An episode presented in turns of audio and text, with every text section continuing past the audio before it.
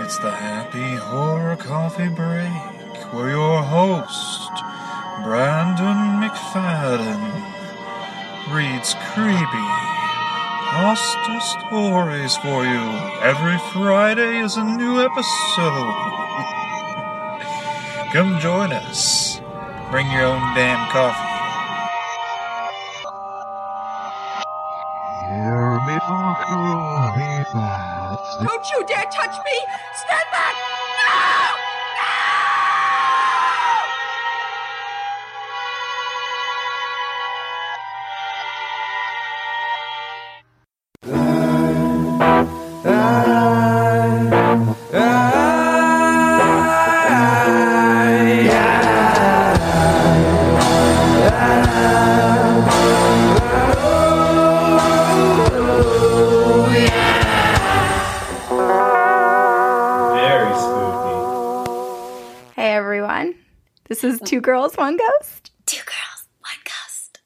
Welcome back. That's Sabrina. And that's Corinne. This is probably going to confuse people even more that I just introduced you and you introduced me because people have a hard time distinguishing our voices. Anyway, Yeah. Well, whatever. It's fine. we do They what we deal want. with it. Um, okay, so you had mentioned to me and multiple people had mentioned to me the show Mind Hunters. Oh my gosh, are you watching it? I watched four episodes last night and I lost my shit because It's so good. it's everything. It's like true crime, it's murderers, it's psychology, it's everything, forensics. It's so good. and I don't know if you know this about me, but my favorite serial killer is Ed Kemper. Wait, that's your favorite serial killer? Yeah. Wait, I thought the show was Ed Gein. No, it's Ed Kemper. He's the co ed killer. Ed Kemper is the co ed killer that was like six foot ten, had really bad mommy issues, murdered a bunch of girls, and then he murdered his own mom and did inappropriate things with her head. Oh. And then Ed Gein also had mommy issues, murdered people, and then he turned articles in his house into like Into- people into yeah. articles in his house. Like he had a lampshade made of someone's skin. Yeah, and And used yeah. skulls as bowls. Wait, okay, Right. so who is it that killed his grandparent and went to a, a psych ward for a few years when he was young? Because I thought that was Ed Gein, but maybe it was Ed Kemper? he had he had some serious issues because his mom was mentally abusive and she's she had made him sleep in the basement on this like cold bare mattress because she thought like he was like 10 years old at this point so very damaging she Right. thought that he was going to rape his sister Oh i don't know about the grandparents. I can't remember.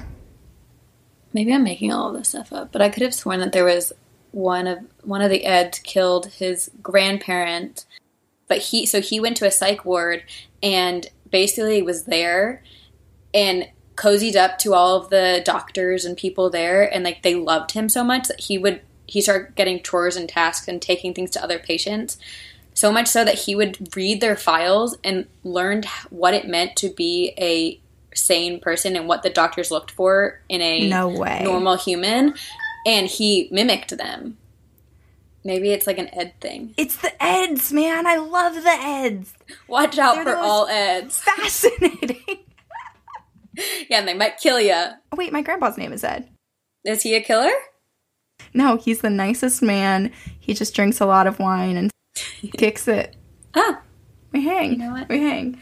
Um, but yeah, so anyway, Mindhunters blew my mind because it was so It's good. And it's so good. one of those shows where you actually have to pay attention the entire time or you're going to miss something. And it's just so fascinating that right you don't want to do anything else. Like, oftentimes I'm guilty of being on my phone or doing Mm-hmm. something while I'm like half watching a show. But no. Um, but It's also, so how how did they find that actor who plays Ed Kemper? Because I gasped when I saw him because he looked so accurate, so much like Ed Kemper. and he's a great actor Oh my god, he's amazing. i buy everything that he does I was like, he, his portrayal of Ed Kemper is reminding me of Charlize Theron when she was um, Aileen Wuornos. i don't know who that is She's one of the most notorious female serial killers. oh wow She's crazy. And charlize theron played her Yes, and looked so much like her. Anyway, Yeah. love Mind Hunters. It's so good. I I'm only on episode three, but Oh, I'm one ahead. I know. But the stuff that they talk about is so incredible, and I think it's fascinating that the FBI and police, met, like all like federal um, agencies, didn't care about the psyche of these serial killers. They're like, you'll never understand them. They are crazy and they just kill people, and we'll never understand them. It doesn't matter. Like we'll never be able to. But yes, right, and they didn't want to spend the time and resources Yeah. on these people. They're like, they're awful people. Our job was to lock them up, not to do anything else. Our job is done. Let them rot. But it's like, no, Yeah, you can learn so much. so much. Yeah, Like just studying them as people and like the way they react to you questioning them. it's literally Silence of the Lambs. Yes. So good. I had. Did you ever see the second movie, Silence of the Lambs? No. no. Did we already talk about this? I don't know. Maybe. Uh, well, there's a scene Right. where someone gets attacked by pigs, wild pigs, and I used to have a dream after I saw that movie The pigs were attacking me. It's very scary. Which is so sad because it's your favorite animal. I know they turned against me, just like my American Girl doll in my dreams when I was younger. Your American Girl doll turned against you. Yeah, I used to have a dream that I would go to Girl Scout camp with my American Girl doll, Samantha, and she would try to lure me into the woods. It was very scary. Oh, dolls are terrifying. We should do an episode about dolls. We have to do an episode about dolls. That's such a good idea. They freak me out. Okay, wait. What? That should be the episode that we do that thing. Oh, that's creepy. Okay, we don't have to say anything else. Okay. That's it. It's a surprise. We're planning things without you knowing. Oh, Um, I, I started a new podcast today. oh, you started your own new podcast without me? Mm-hmm. It's called The Different Types of Mac and Cheese with Corinne. You just make mac and cheese and talk about it on your podcast. And I talk about what they taste like. Yep. It's like wine tasting, but mac and cheese tasting. Right. That sounds amazing. can, can we just do that? Change of plans. And then we'll like, what if, oh, I have a good idea. What if we do a mac and cheese tasting podcast where we eat mac and cheese and talk about it, but while talking about ghosts? One of two things will happen. It will either ruin my experience of mac and cheese or everything will be heightened because it will be two things that I love. Yeah, or it'll make you feel more comfortable to talk about ghosts because you're like eating comfort food the whole time. Right. Things to think about. And we can, and then it would like be even more friendship for us And it's vegetarian, so you can have it. Mm-hmm. Yeah. I'll have a really bad tummy ache. That's very unfortunate for you. You should start eating more unhealthy like me because then nothing hurts your stomach. You're just stomach of steel. Take whatever. Yeah, I don't know if that's how it works. And that's why you're tiny and I weigh a lot heavier than I than I look. oh my gosh. This can't be a pattern. We need to stop talking about that, Corinne. You're a beautiful human being. I'm just saying it's harder to kidnap me than it looks. It's harder to kidnap you than it looks. I am harder to kidnap. We had a we're, our intro's going on a long time, and I still have something to say. But when we when it was Emma's birthday, we were all sitting around outside, and we were ha- we were talking about like all of our friends fighting our friends and who would win. And I'm pretty sure you were up at the top. no way. Yeah, and we did pairings. We're like, who would be like Freya versus Emma, and you were Who up- won? you Wait, can I there. guess who who wins? Yeah, sure. Was it Lee? So Lee was up there. It was Because I feel like I could beat a lot of people, but I think Lee would beat me. we were okay. So the ones at the top were Caitlin, Lee, you, and then we said Freya had some like fight in her. Because Freya is scrappy. It would be no rules. Right. I like how this was the question this year for our friends, and last year we were like, who's gonna get engaged first? and it's Caitlin, so now we have to move on to other things like We run out of fight? topics, so who's gonna beat each other fight? And then I made the joke that instead of uh, a slumber party next year, I'm gonna make it as a cover that it's a slumber party, but we'd show, everyone would show up and I'd have a like a boxing ring Fight up. Club. Fight Club. so you're gonna have to come back for that one, Corinne. Yeah, we all take turns braiding cornrows into each other's hair, and, And, then you know we how fight I each other. feel about cornrows. You love cornrows. They're my favorite.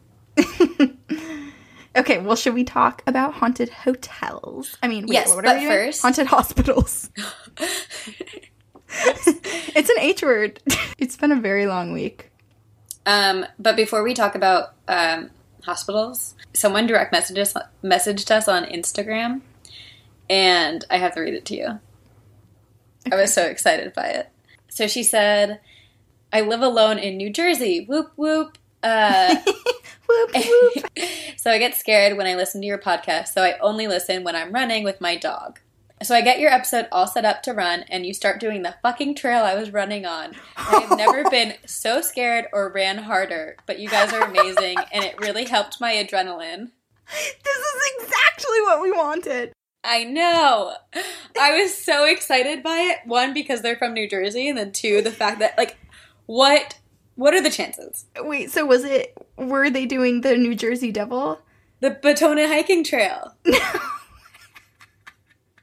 what are the chances? That is awesome. Best workout of her life. And it's funny because in that episode we talked about how we run, I run faster because I pretend like something's chasing me. Right. So I imagine she had the best run of her life. Her dog was probably like, "What are you doing, mom? Slow down." so tired. Poor dog. Oh, poor dog. Smart to bring your dog though. Yeah, Also, side note, sure.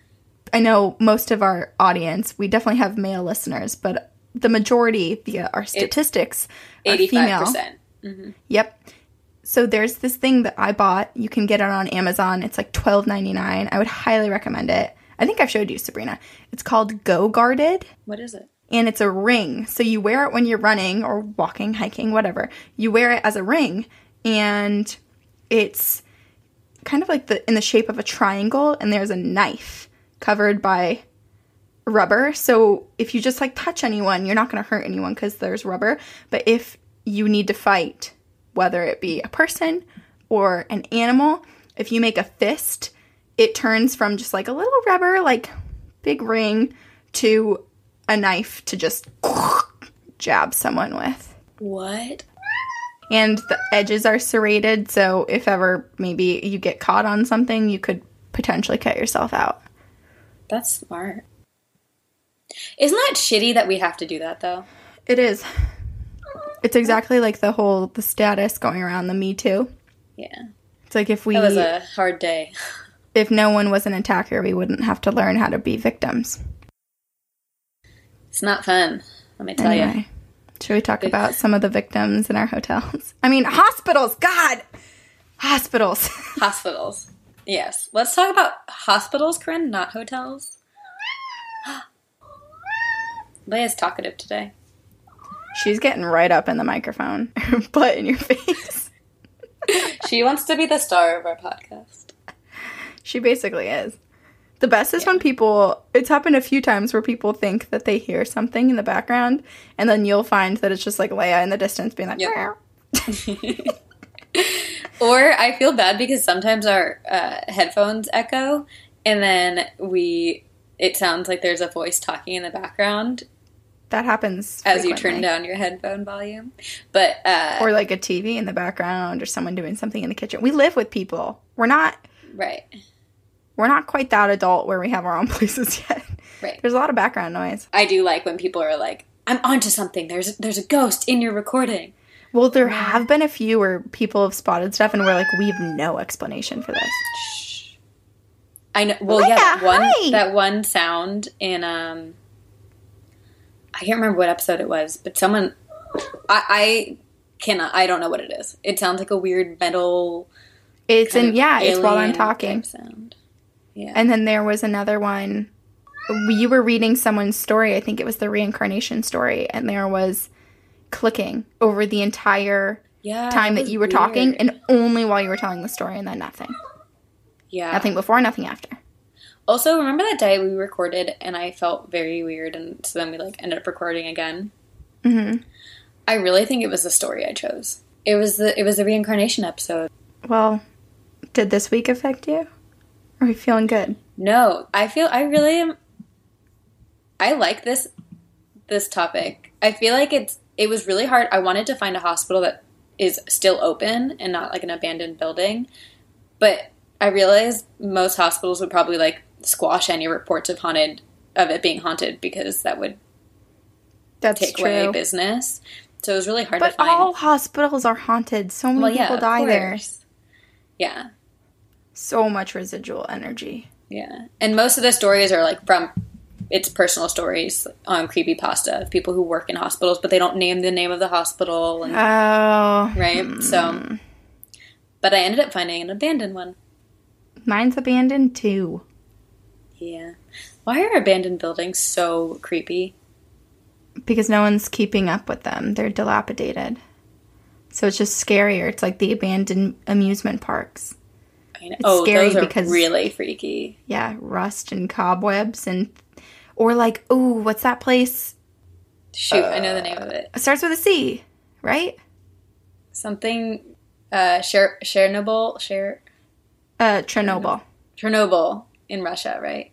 Yes. That town, yeah. Well, that's also creepy because a lot of people did die from it or suffered long term effects from the Yeah. radiation. And it's just so weird to see stuff abandoned because when it's abandoned, it's not necessarily cleaned out. So there's still like toys or a table and chairs, just little remnants of human life is still there, which makes it even creepier. It's like someone left, left this here. This belonged to someone. split second, yeah. And also the fact that you that people still can't go back to Chernobyl. It's still Mm-hmm. in danger of you getting radiation poisoning. Yeah. Very creepy. So creepy. Uh, are you first this this week? I think I am, right? Yeah, I I, am. so. Just a quick correction in the beginning of my story. Sure. Because my mom, You're already Correct. correcting yourself. well, from last week's story. Oh, oh, oh. So I had said that the Appalachian Trail runs from Springer Mountain, Georgia to Mount Katahdin, Maine, and I pronounced the name wrong in Maine. My mom was like, probably no one noticed or knows how you actually say it, but I'm going to tell you because she's from New Hampshire. Um, it's Katahdin. I, I hope I'm saying that right. I'm probably messing it up again. So Katahdin, Maine, for all of our Maine listeners. Go battering in Katahdin. Okay. Moving on. I chose to do the Rolling Hills Asylum in Bethany, New York. So it was originally built in 1826 and then was finished not long after January, beginning of January 1827. And it ser- served as an almshouse for the poor, and it was called the Genesee County Poor Farm, which is a very weird name Yeah, to have farm after. yeah. But over the years, it turned into other things like an infirmary, an orphanage, a nursing home. Your favorite thing, Sabrina, a tuberculosis treatment center. And It is my favorite. I know, I was like, tuberculosis, Sabrina will love this. Um, and it just housed many types of people. So it took in elderly people, the criminally insane, unwed mothers, which is so crazy that that was like What? something that you had to go away for um, yeah, that's wild. widows, orphans, mentally challenged, physically handicapped, alcoholics, just like everyone and anyone that was just a little different than what So it kind of is normal. like a hotel. It's like the same amount, same types of people that would go to a hotel. yeah over the years so many different types of people went in because it kept changing what it was yeah. um, there was a solitary confinement wing built to hold the patients who were deemed as dangers to society and these patients were often referred to as inmates not very positive No. In total, there were around 1,700 recorded deaths, but supposedly there are hundreds more of unrecorded deaths, and the bodies are buried in unmarked graves on the property grounds. Oh, The building has since been abandoned, but it's open for ghost tours. So I was looking at the schedule and the different types of ghost tours you can do, and it ranges. It's it ranges from like an hour to like nine hours in the place that you can spend. Is that like and an overnight one then? Probably, probably because I think it's. I think you go at night. I would assume because that makes it scarier.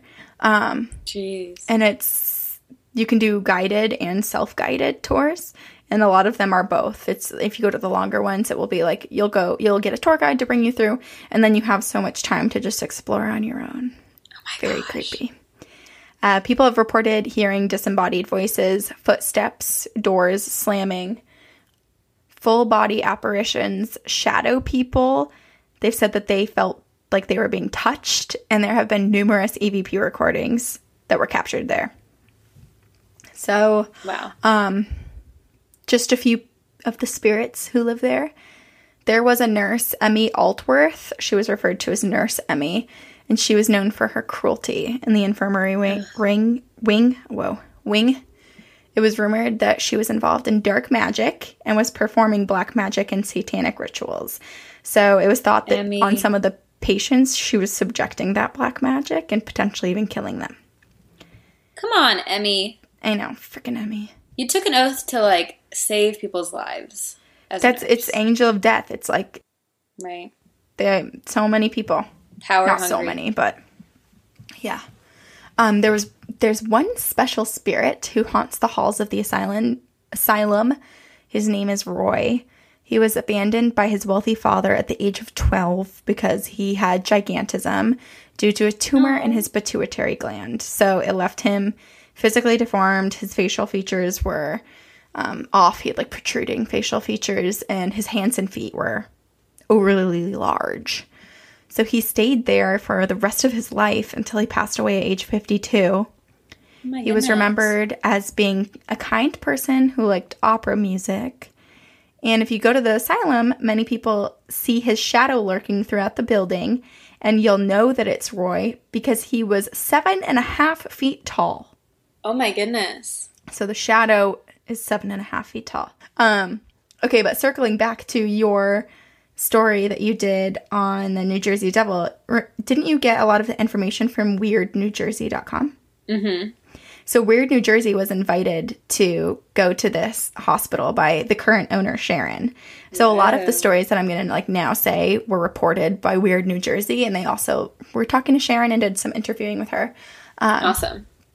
So she had said, this is about Roy. She said that about two months after she had like moved to Rolling Hills, like bought the bought the hospital, she was walking through and she saw a rat in the infirmary and it spooked her, so she screamed. And the very next day, she was walking through again and she found the rat dead on the stairs. There was blood coming out of its mouth as if its neck had been snapped. And right next to the rat on the wall, there was a giant bloody handprint. So she thinks oh. that Roy Roy saw that she was scared of the rat and he thought he was doing justice by killing the rat by taking care of her and being like, "Don't worry, I got it." Oh my gosh. And putting it in front of her too. That's like what pets do when they catch animals. Like, look how look what I did for you. Are you proud of me? Yeah, that's exactly right. Oh, that makes me just sad. But also still it's sweet because it's it's like I'll I'll I'll help you. I'll make sure you're safe and make you happy.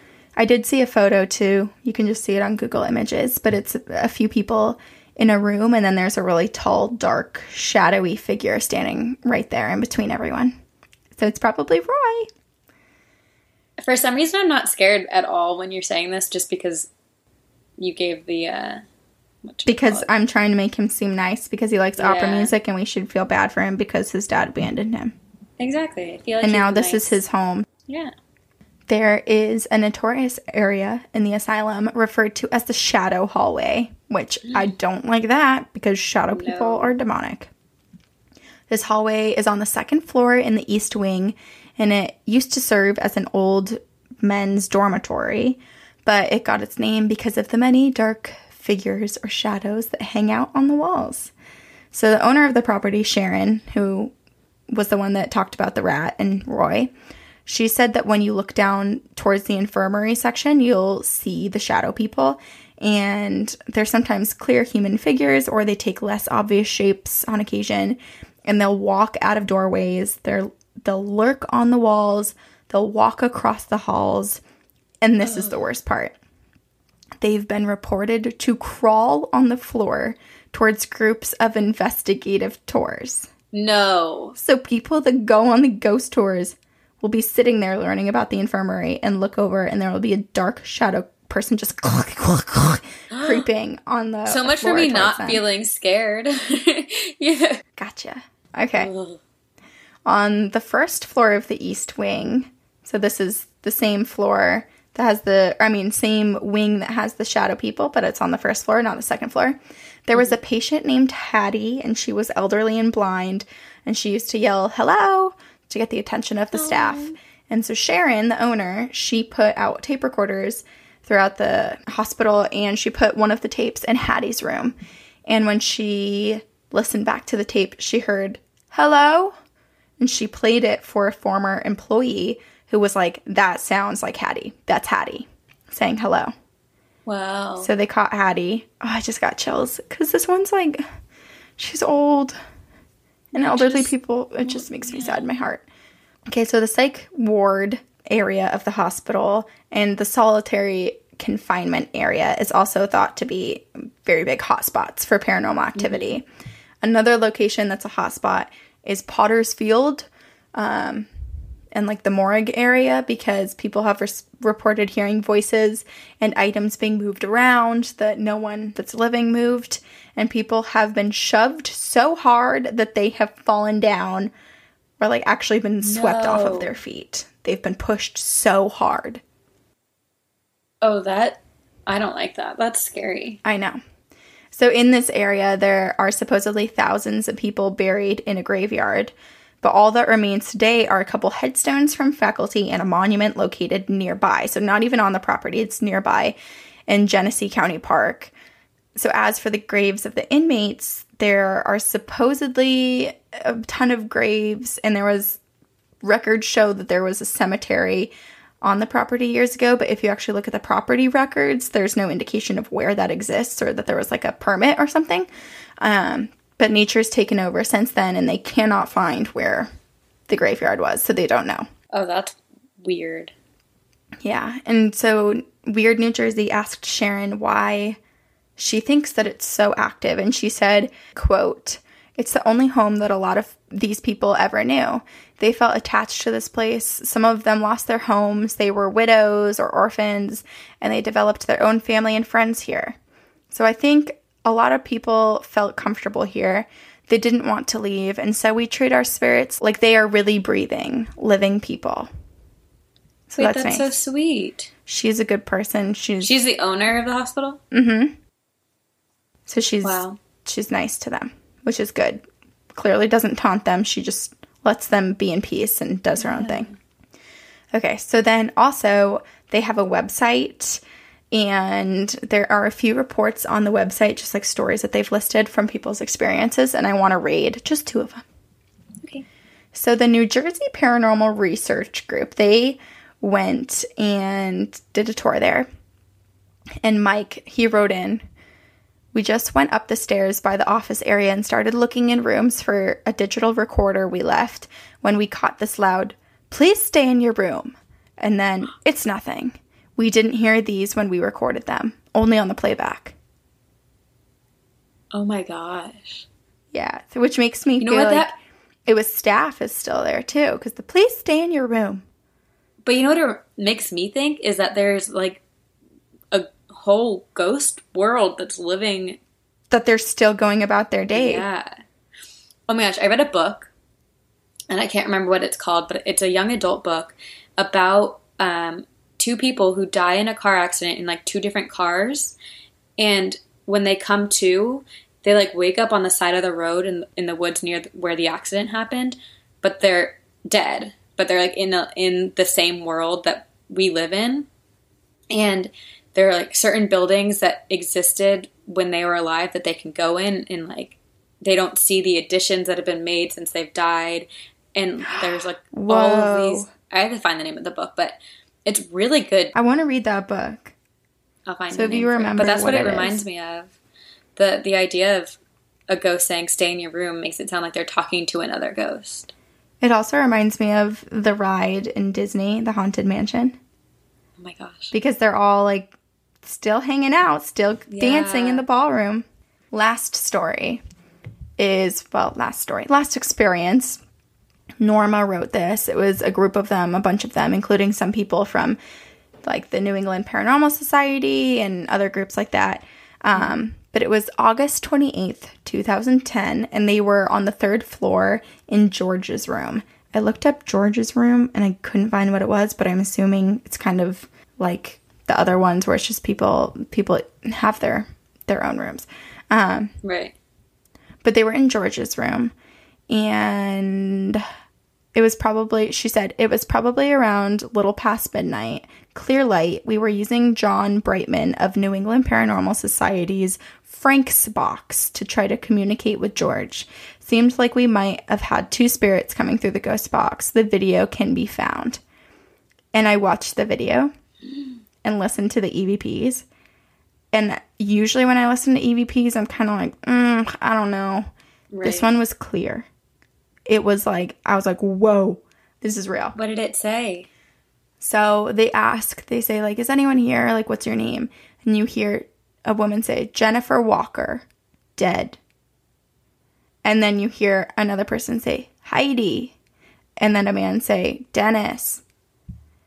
And then they say, like, can you, we, the, the investigators say, can you sense our presence, presence? And they say, yes, yes. And then some, one of the investigators sneezes and then the spirit says, Bless you, Gesundheit. Says um back to back. And like immediately it was like, Achoo, bless you, Gesundheit. Oh my gosh. And then a few moments later, he goes, Mike. And Mike was one of the guys in the room. Wow. So it was a it was a female voice and a male voice, and it sounds like they were all announcing themselves and they were totally on it. It was like, Can you sense our presence? Yes, yes. Achoo, bless you, Gesundheit. And then there wasn't another question, so they're like, Mike, like ask another one. Jeez. Yeah. And fun fact this hospital, a photo of this hospital was used as a promotion for American Horror Stories Asylum. So you can No actually way. see the Rolling Hills Asylum in one of the promotions. It's like a photo. Oh, that's cool. Yeah, it's creepy. So that's a yeah, the Rolling Hills Asylum in Bethany, New York. Wow. You know what I just thought of? What? You know how they say like we physically cannot see everything that exists on Earth because our eyes are just not made up for that. The way it reflects, refracts, reflects light, and Yeah. um, and there are like some creatures that can see more colors than we can, and Mm-hmm. cats and dogs have different eyes than we do. I wonder if there are animals and creatures who can visibly see ghosts, and I wish we could just. It just wouldn't it just be so much easier if you could just see them all the time? Yes. I wonder if it would be scarier or if we'd become more desensitized to it. Yeah. I just like they can see us, they know we're around. Right. It's only But then also, can they always see us? or do true. they have moments as well? Because it reminds me of that movie, The Others, with Nicole Kidman. Oh yeah. You can't ruin that movie. No. I wonder. But then it also, like, if we think back to one of our past stories, one of the women had talked about her friend, and her friend actually emailed us and told us all about, like, her experience and, like, basically retold the same story, but from her perspective. Um, right. and she sees ghosts all the time, spirits all the time, and she's pretty tormented by it. She has a lot of anxiety over it. So it's like she is always aware of it, but it's it's terrifying. But is it terrifying because she's experiencing this alone? This is her own Right. experience and she can't look on anyone else to help her through it. Because it, it's isolating to be like, I see something that no one else can see. It's like that movie not to compare seeing spirits to like being mentally ill, but it's the movie A Beautiful Mind. Remember? Did you see that movie? Yes, that is a good movie. Oh my god. And it just like totally gave me so much empathy for people with schizophrenia because I've never I mean, you read about it, you hear about it, you learn about it in school, especially psych major. We talked about it all the time. Right. But to actually see the movie and see someone go through it and how scary Yeah. would that be for everything that you know, everything that's a part of your normal life, for someone to say that's actually not happening and that's not real, and you having to try to train yourself to be like, okay, what I'm seeing isn't isn't accurate. Like I can't talk to everyone about this. This is my own experience. Ugh. Just thinking about it gives me anxiety. I know. It's very scary. Well, So maybe we shouldn't be able to see ghosts at all. Should I talk about my yeah. Yeah, okay. I'll tell you all about it. um, okay, so I chose, and I might butcher the way this is pronounced too, but um, I'm going to say it as Kuhn Memorial State Hospital. It's K U H N, right? Kuhn? Kun, Kun, Kuhn? Kuhn? whatever. Kuhn Memorial State Hospital. It was built in 1832 in Vicksburg, Vicksburg, Mississippi, as a response to a smallpox outbreak. And it was originally named the Vicksburg, Vicksburg City Hospital. It then saw to wounded soldiers during the Civil War. Both Union and Confederate soldiers were cared for in the hospital. And some uh, Civil War history for anyone who cares. Uh, General Ulysses S. Grant had a plan called the Vicksburg Campaign. It was his plan to take down Vicksburg, which is which was the fortress city that dominated the Confederate-controlled section of the Mississippi River. So, on May 16th of 1863, this is part 2 of his Vicksburg campaign, was the Battle of Champion Hill, which is also called like the Blood Hill. It was the Battle of, of Champion Hill which was the pivotal battle in taking over Vicksburg. On the Union side, there were 2,457 total casualties and losses, and on the Confederate side, there were 3,840 total casualties and losses. That's a lot. So during, yeah, so it, I think they call it the Blood Hill because by the end of the battle, there were so many bodies just piled up on the hill of where the battle took place. But because the Union won that battle, they uh, General Ulysses S. Grant led all of the Union soldiers into the city of Vicksburg, and more than 200 Union soldiers per day would march through the town. And although only 12 civilians died from Union soldiers while they were marching through town, uh, the entire town stuff- suffered from starvation and fear. People were reduced to eating mules, horses, dogs, and uh, a horrible bread made of dried corn and peas. And then even rats were sold in butcher shops. And then by late Ugh. June, nearly half of the Confederate army was sick.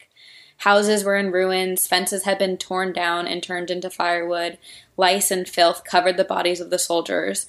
But then you can imagine how many of those people were being sent to the hospitals in town, one of them being the Vicksburg City Hospital and they would take as many as they possibly could hold Union, Confederate, no matter what, anyone who was injured or hurt, they would take in. Oh, good. The state then took over the hospital in 1871, changing the name to State Charity Hospital. They converted the annex into housing for Confederate veterans. And in July of 1878, the city of Vicksburg was quarantined because of yellow fever, which was sweeping the South. And by August, the disease was declared an epidemic in Vicksburg. And during that time, 16 doctors and six Catholic Sisters of Mercy died of yellow fever. Oh my gosh. There's so much illness. Yeah. Then, they, because of the yellow fever, there was just too many people to take care of in just that hospital and the sisters of mercy would help assist other hospitals by like transferring patients back and forth and like finding places for them and they would nurse as many as 300 patients a day and um, because they were dealing with it firsthand so many of them would die as well that sounds like such a high number for that time as well to manage yeah. 300 people patients a day yeah it's insane and they were probably understaffed. Oh, sure. There was also the influenza epidemic of 1918, which a lot of patients were in and out of the, um, which is now the at this point was the state charity hospital. And then in 1918, a mysterious fire destroyed the hospital annex, which was where the Confederate soldiers were housed after the Civil War. Mysterious, and, as in they think maybe it was on purpose. Yeah. And then from there, the the building kind of like became a or like the hospital became a ton of different things. There was people say that the fourth floor was a low security prison, but just the fourth floor. And then there was a wing of the hospital that was used to hold medical classes for the University of Mississippi. But all at the same time? Yeah. So I could be taking class and then someone's on the prisoner is like I could run into them in the bathroom. I don't think they were on the same floor, but well, it's they low escaped, security. Right, but I think enough where they're being kept on the fourth floor. I would totally pose then, as a student because I'll run out of the hospital to find you, right? So you just stay in in the building, you know, try to blend. As a student? Where are you going to get the clothes from? Someone on, in the bathroom. It's actually this is actually really interesting. Hold on to that thought because Okay. there's a story I have to tell later that has to do with some of this. So, the hospital also included a mental ward and a pest house where they separated those with infectious disease. And then in 1959, Lee Kuhn, who was a Vicksburg native, died and left his estate of $400,000 to the hospital. He mandated that a seven person committee composed of three Jews, two Catholics, and two Protestants be formed to decide how his money should be spent on uh, the hospital. he valued diversity. He was ahead He of his did. times. Lee Kuhn. So the seven person committee decided to build a new institution and rename the hospital after Kuhn. And so then that's when the hospital was changed to Kuhn Memorial Hospital, which so 1959 was when it changed names.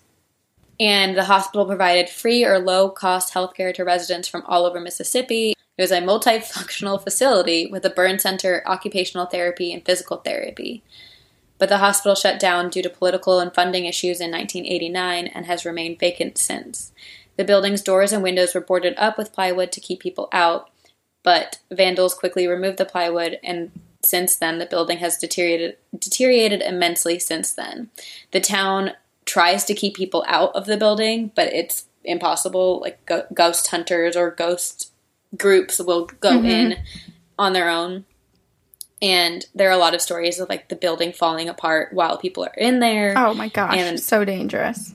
Yeah, so the city itself is trying to condemn the building and get the ta- the city to um, knock it down, but other people, I think other people are still fighting for it because it has like history and it they don't want to take it down, but it's dangerous, so technically it should be. There's black mold, asbestos on the walls, and all of these different things that are extreme health hazards. But in the years since closing, the hospital has been a top attraction for paranormal investigators and was on the TV series Ghost Asylum. The halls are dark, there are broken tiles, shredded insulation, pieces of walls and ceilings that litter the floor, where to the point where it's impossible to walk without crunching, which makes it even spookier if you're inside it and trying to find a ghost, but then like step on something that makes a crazy noise. Yeah. There are empty elevator shafts. There's like wire, broken wires hanging everywhere. That sounds so Um, dangerous just to like generally walk through. Yeah. A local film group filmed a horror movie in the abandoned halls of the Kuhn Memorial State Hospital, and in a scene where the antagonist of the film, which was an evil clown, shows up on screen, the cameras caught a disembodied voice that said, Oh my god. No way. Yeah.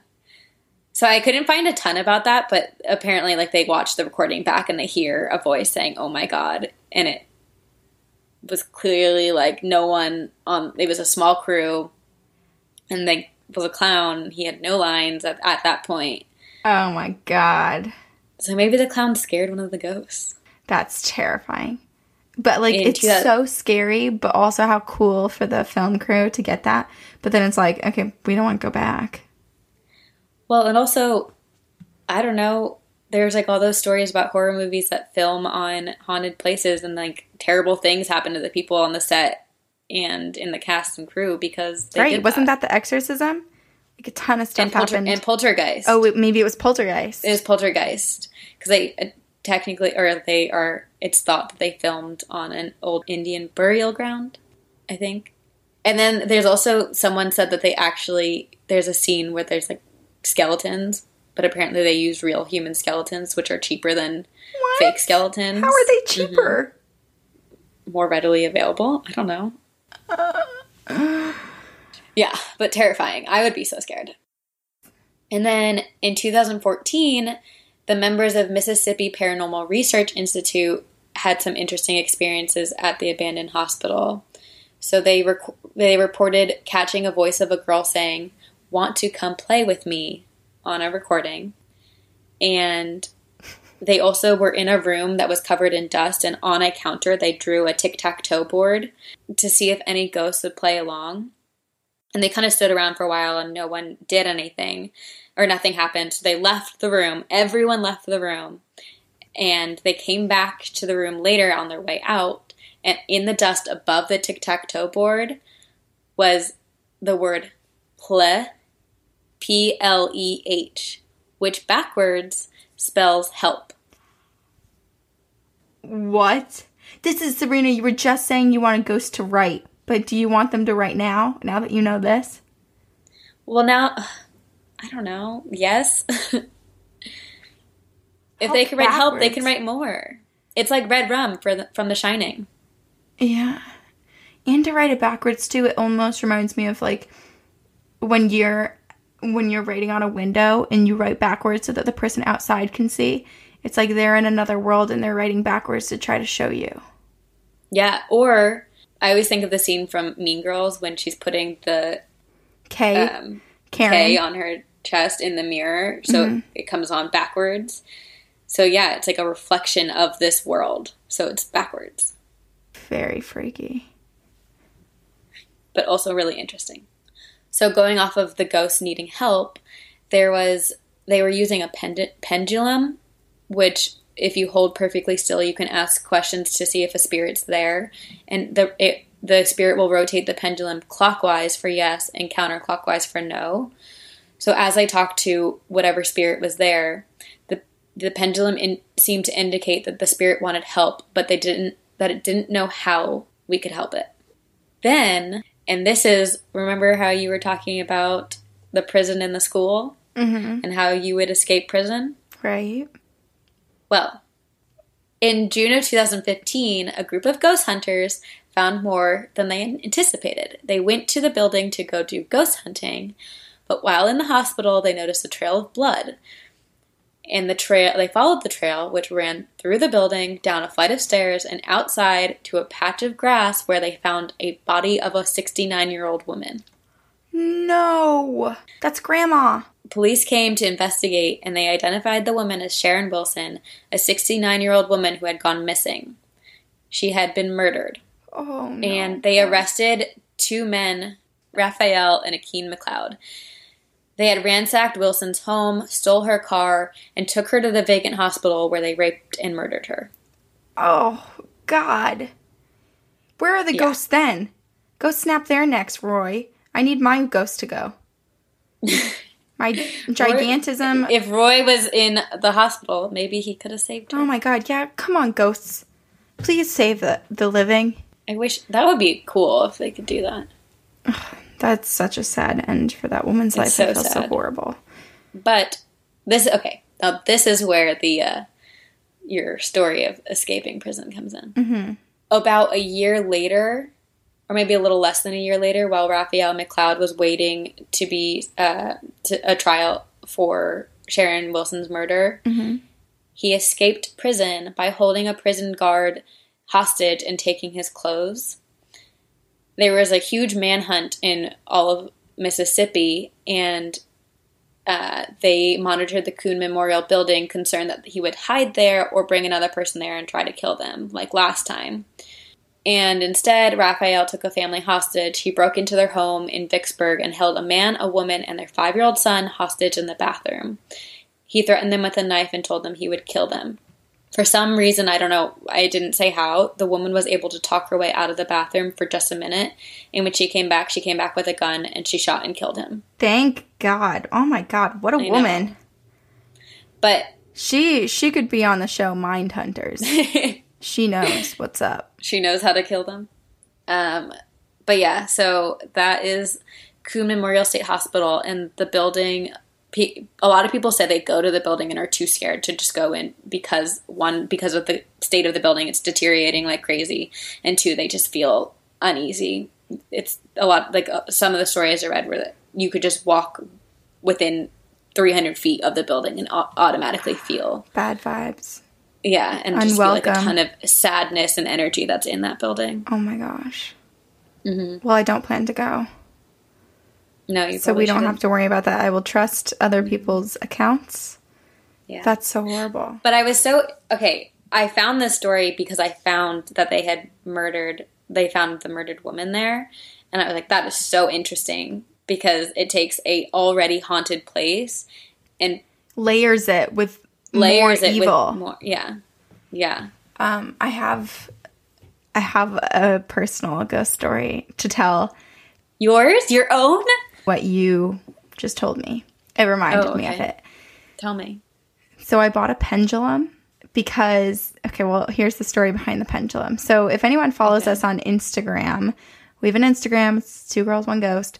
Um, when I was home in Vermont, I Instagrammed, like, did the story in Spirit Dancer, which is this like spiritual and wellness store down in Burlington, Vermont. And I just love going there. And I've been going there since I was in high school Oh, that was really cool. my friend Olivia, we would always, every single time we went downtown, we'd always go into Spirit Dancer just to like walk around and check stuff out. And there is a rack of pendulums that are hanging at the front desk. And it says, please do not touch, ask for assistance. And it still does. Like when I just went in a few weekends ago, it, the sign is still exactly the same. And we were asking the woman behind the counter about them. And she was mm-hmm. talking about them. And then out loud, I say, which one should I get? And a pendulum. no. They're all hanging. They're completely straight. There's no wind. We're in we're inside. One single pendulum. They're all next to each other. Just uh-huh. shoots out like five inches and starts swaying. If it was a gust of wind, multiple, they would all go. Just one of them. And the woman behind the counter just looks at me shocked. Like, "Wh- who are you? She'd What- never seen that. Nope. Nope. And I just look at her and I go, I guess I'll get that one. And I bought it. You had to. It chose me. That is not to tie this back to Harry Potter because we do every week, It's like the wand. but it's like the wand. yeah. Yeah. And my friend Olivia was like, we were both scared. Like, I bought it almost because I was like too scared not to. Right. But I was buying something that chose me and that already had possibly a spirit on it. Did you have you experienced anything with it? I haven't used it. I think I have it right here. Do you want to see it? Oh my gosh. We're not going to use it right now No, we're not. because I'm alone. in Oh wait, it's really pretty. It's a pretty beautiful. But yeah, it chose me. So we were they were all hanging in a line and I said which one should I get and it went like literally like that that much. That freaks me out. That's a lot of movement. It wasn't just a little. It wasn't like a oh, we're just barely moving. It Right. was swing, swing, swing like hitting the like 60 degree marks on each side. Yep. Wow. And the woman there, like, she works at a spiritual store, and I'm sure that was probably the most spiritual thing that's happened to her in there. Yeah, so that's my story of the pendulum that chose me. And I keep it right here. It's very happy where it lives. That's good. I'm just glad it's not like swinging back and forth on a random occasion. Or, li- oh my gosh, what if it just appeared, like, on the table? No, I know. but maybe it just wanted to be near you because you have good. You know what I should have done is I should have asked questions right there with the pendulum because obviously there was a spirit in the store that was like, Right there. take this one and ask me stuff. But instead, I just bought it and like didn't want to ask anything because I was scared. But I should have just done it in the store. But it, I also feel a little bit of guilt because it chose me. It thought I was going to do it, but I only did. I only completed half of the steps. I just bought it. I didn't try to communicate in the store with it. right, I don't really want you to. I'm not going to do it in my in my house. I feel like that's Well, almost like using yeah. a Ouija board, like inviting something to connect. We de- we have to do a Ouija board episode soon. It's we have so many stories. I thought you were going to say we have to do a Ouija board. I was like, how many times? Yeah, I'm gonna go. I'm gonna go against everything we've ever said on this podcast. My God. Should we read uh, emails? Yes, let's do that. Do you want to go first? Sure. Okay. I'll just start off by saying that this email is from Jasmine. Hey girls, so I just started listening and love you guys, but have to share one of my stories from work. I never truly believed in ghosts until this stuff started happening to me personally. So I'm a night shift nurse in a pediatric pediatric and neonatal intensive care unit, NICU. Oh my gosh, what a tough job. Yeah. When the NICU gets full, we sometimes overflow three babies who are closest to going home into a big room in pediatrics and assign one nurse to these patients. That nurse usually stays in the room all night by themselves. We even call it the cave because it's so quiet, secluded, and lonely. Well, one night, I was the nurse assigned to this room. I had a group of three very fussy babies, and I'm pretty comfortable with keeping the lights off to keep them calm and asleep. So here I am, 3:30 in the morning. Whoa, Bad time, girlfriend. Yeah. So here I am, 3:30 in the morning, rocking my last baby to sleep after feeding them, and the baby in the far corner starts wiggling around and fussing per usual.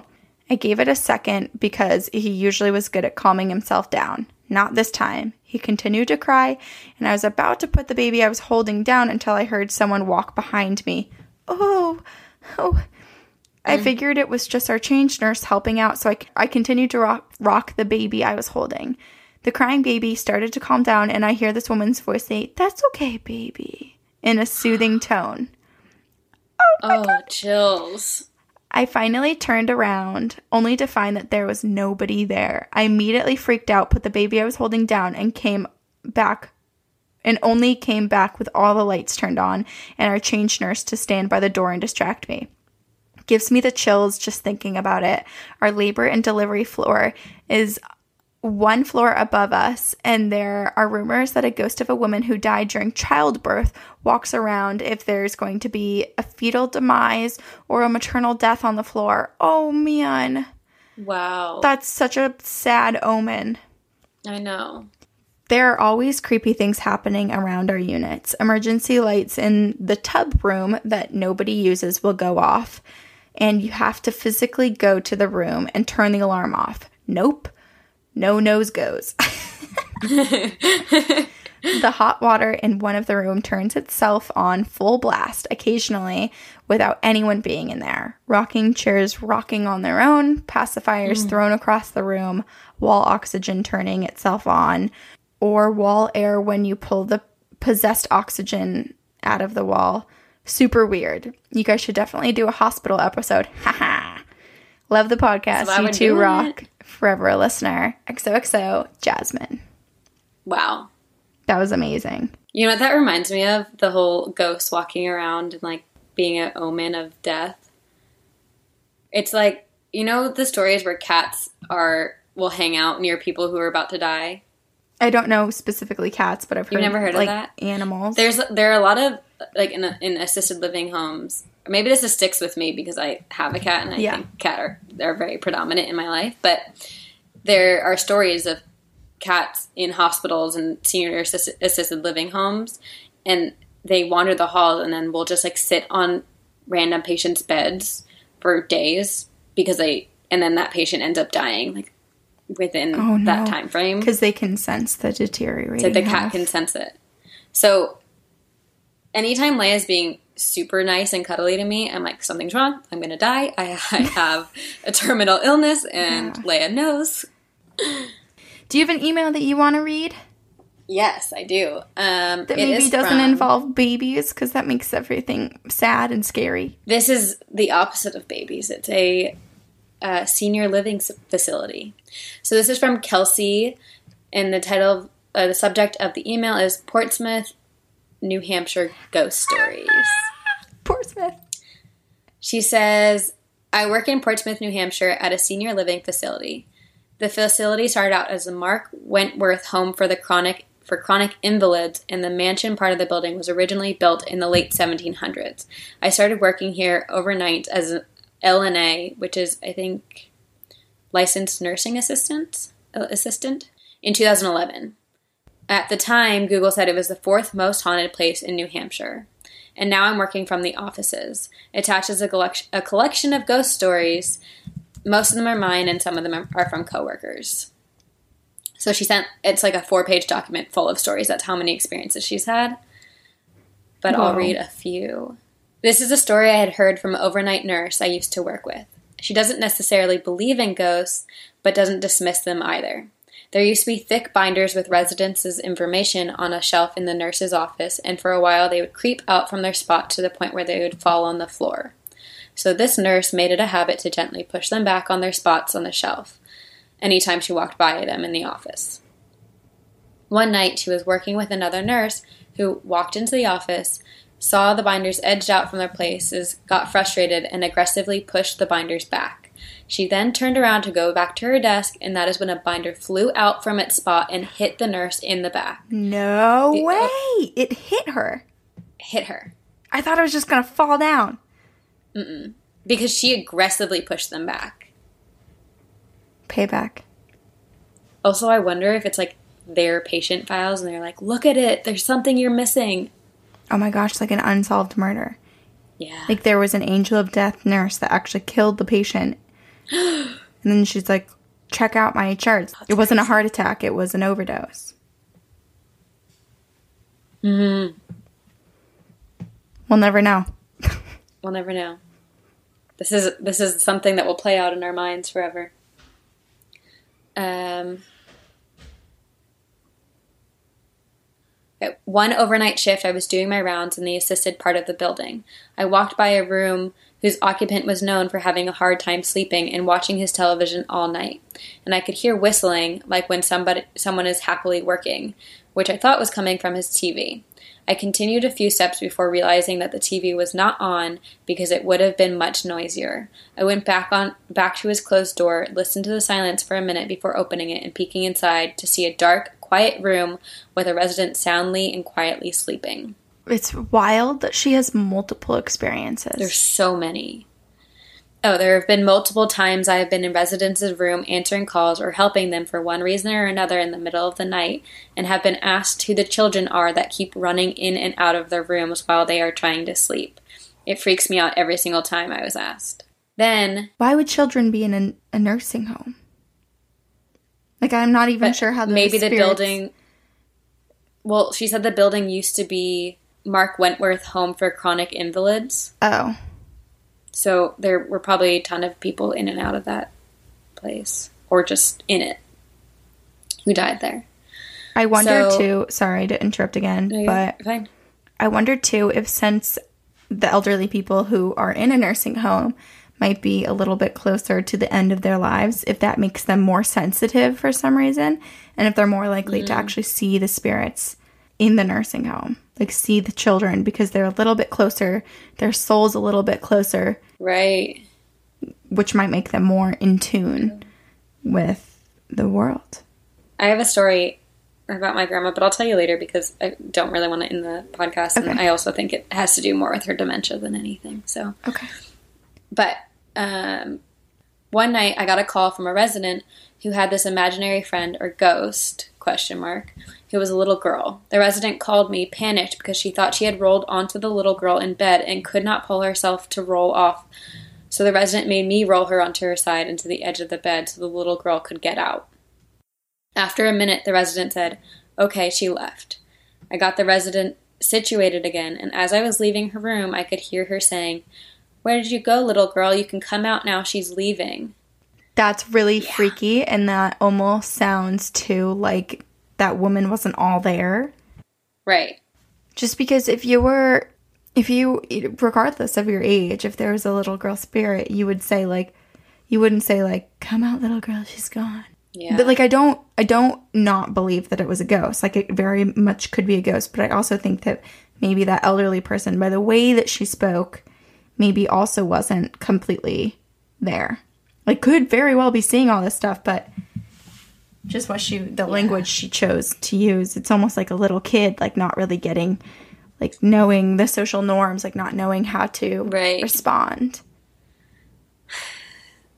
yeah, I don't know. It's so freaky. And then I won't read anymore, but like basically, she there are tons of stories of she thought TVs were on, but it was like ghosts having conversations. There was one time someone walked walked past a bookshelf where all the books were turned with their the um, pages facing the spines back? the spines facing out.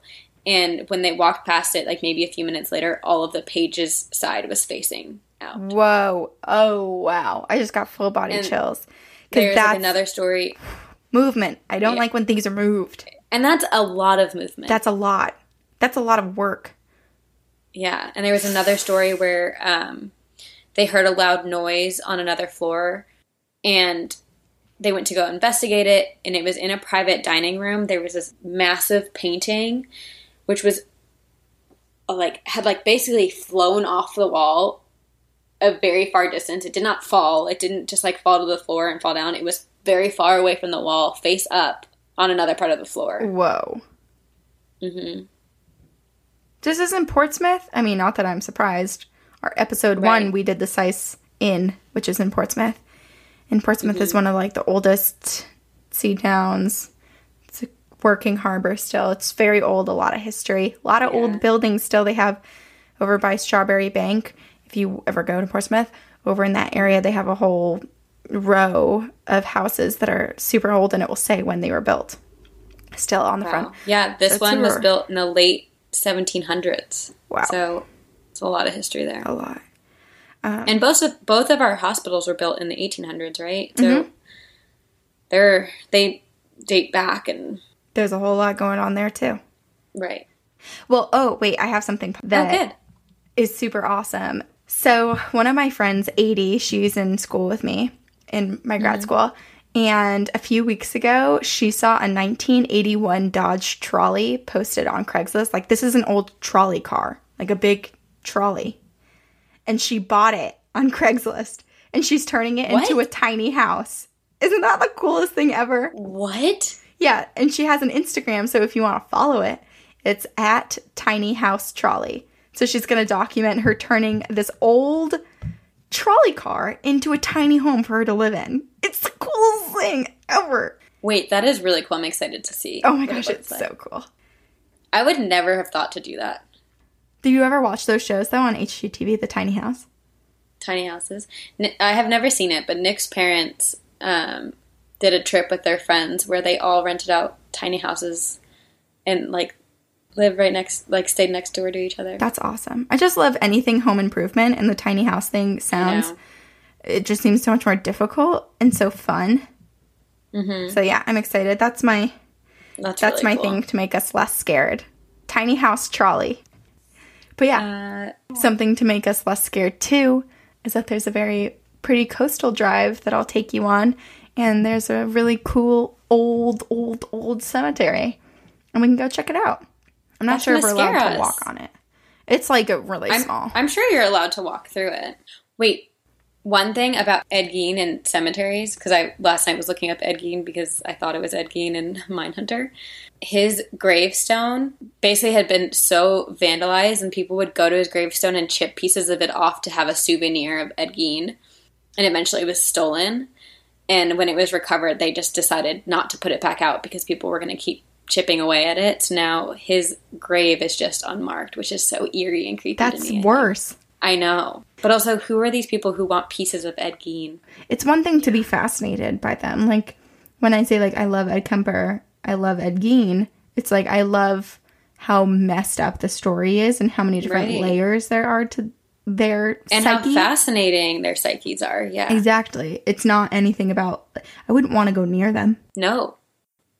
Well, we should. Let's wrap it up. And then you and I can talk. Okay. Well, thanks for listening, everyone. Yes, and thank you for writing in your email submissions too. We get Yeah. a bunch of them every day, and it's super awesome. And we're gonna try to get to all of them. And keep sending them to us. We, like today, we were inspired by another email to do a episode about hospitals. And uh, send them to two girls, one ghost podcast at gmail.com. And you can follow us on social media too. Yes, we've got Twitter. It's Two Girls One Ghost Podcast, but the actual Twitter name is TGOG Podcast. And then we have Instagram, um, the Facebook group. Well, we have a Facebook page that you can like, and then there's a Facebook group that's a private group that you can join for sharing stories Yeah. with each other, any videos or articles that you find, or just And the awesome thing is that I feel like all of our social media, we post different things, so you should follow us Yes. on all of them. we do. That's true. We don't post the same thing across the board, so you just have to follow all And of them. Yeah, and then you should, if you haven't already, make sure you subscribe on iTunes and give us a rating and review. So we appreciate your positive feedback. And then, uh, well, why don't we stop recording now? Okay. All right. We will see, you on, the, other side.